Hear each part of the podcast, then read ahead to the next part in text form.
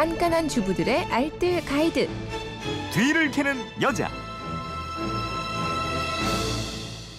살림의 숨은 정보를 캐드리는 시간입니다. 뒤를 캐는 여자, 오늘도 곽지연 리포터와 함께합니다. 어서 오세요. 네, 안녕하세요. 네, 휴대폰 뒷번호 5222님인데 평소 항상 궁금했던 건데요. 전기밥솥, 무쇠밥솥, 돌솥밥 각각의 장점은 뭔가요? 하셨고 1209님은 무쇠솥 할인하길래 하나 구입했습니다. 처음 길들이는 과정이 필요하다고 들었어요. 이거 어떻게 해야 됩니까? 포장지도 안 뜯고 기다리고 있습니다. 이러셨는데 드디어 오늘 포장지 뜯으시겠네요. 밥솥 뒤를 한번 캐보죠. 요즘 주부들 보면 정말 다양한 도구로 밥 짓는 것 같아요. 네. 먼저 가장 많이 사용하는 전기밥솥.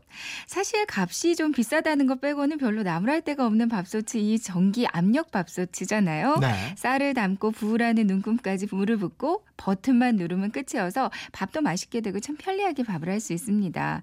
근데 전기밥솥 밥만 먹다 보면요, 가끔은 누룽지가 그리워서 이 무쇠솥이나 돌솥을 찾게 되는 것 같아요. 이게 무쇠솥 요즘 젊은 주부들이 많이 찾는 아이템이잖아요. 그렇습니다. 예전 어머니들이 쓰시던 이따만한 가마솥 있죠. 네. 이거의 축소판이라고 보시면 되겠는데요. 전통 가마솥을 그대로 축소한 미니 가마솥도 있고요.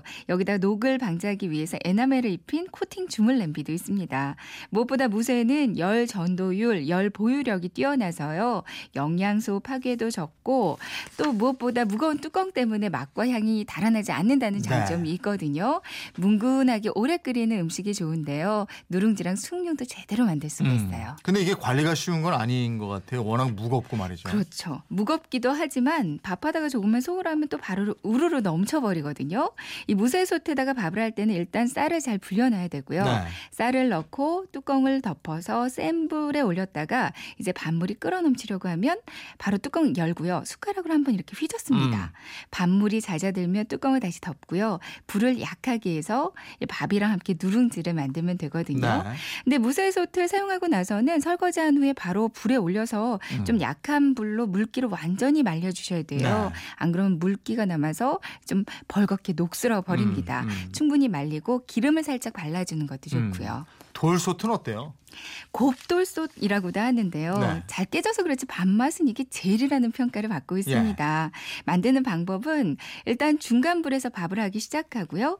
끓기 시작하면 뚜껑을 계속 열어놔두세요. 이제 밥물이 다 잦아들면 뚜껑을 다시 닫고 약한 불로 끓이는데 이제 타다다닥 이렇게 누룽지 되는 소리가 들리기 시작하면 불을 끄고요. 이 상태로 5분에서 10분 정도 뜸을 더 들이면 이제 누룽지까지 예술인 돌솥밥이 완성이 됩니다. 여기다가 나물을 잘게 썰어 넣으면 영양가 많은 나물밥 되고요.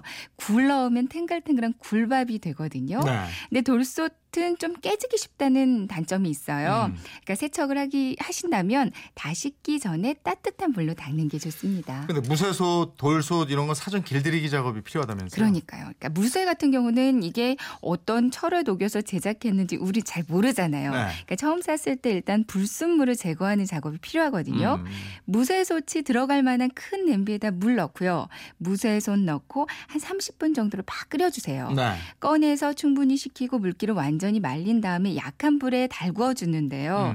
달구면서 식용유 한 2스푼 정도 부어서 키친타올로 이렇게 골고루 기름을 막 발라줍니다. 네. 그 다음으로는 채소들 있죠. 예. 자투리 채소들 아무거나 여기다 막 넣어서 볶거나 아니면 채소랑 물을 넣고 한번 푹 끓여주세요. 네. 그러니까 채소 특유의 향이 배일 수 있도록 충분히 끓여주시고요. 그리고 나서 잘 세척해서 말리고 보관을 할 때는 그 안에다가 신문지나 부드러운 종이를 구겨 넣고 겉에도 신문지를 잘 싸서 보관해 주시면 됩니다. 네. 돌솥도 마찬가지로 길들여 주시면 되는데요. 끓일 때 쌀뜨물로 끓여주시면 더 좋아요. 그렇군요. 살림에 대한 궁금증 어디로 문의합니까? 네, 그건 이렇습니다. 인터넷 게시판이나 MBC 미니 또 휴대폰 문자 샵 8001번으로 보내주시면 되는데요. 문자 보내실 때는 짧은 건 50원, 긴 건 100원의 이용료가 있습니다. 네, 지금까지 뒤를 캐는 여자 곽지연 리포터였습니다. 고맙습니다. 네, 고맙습니다.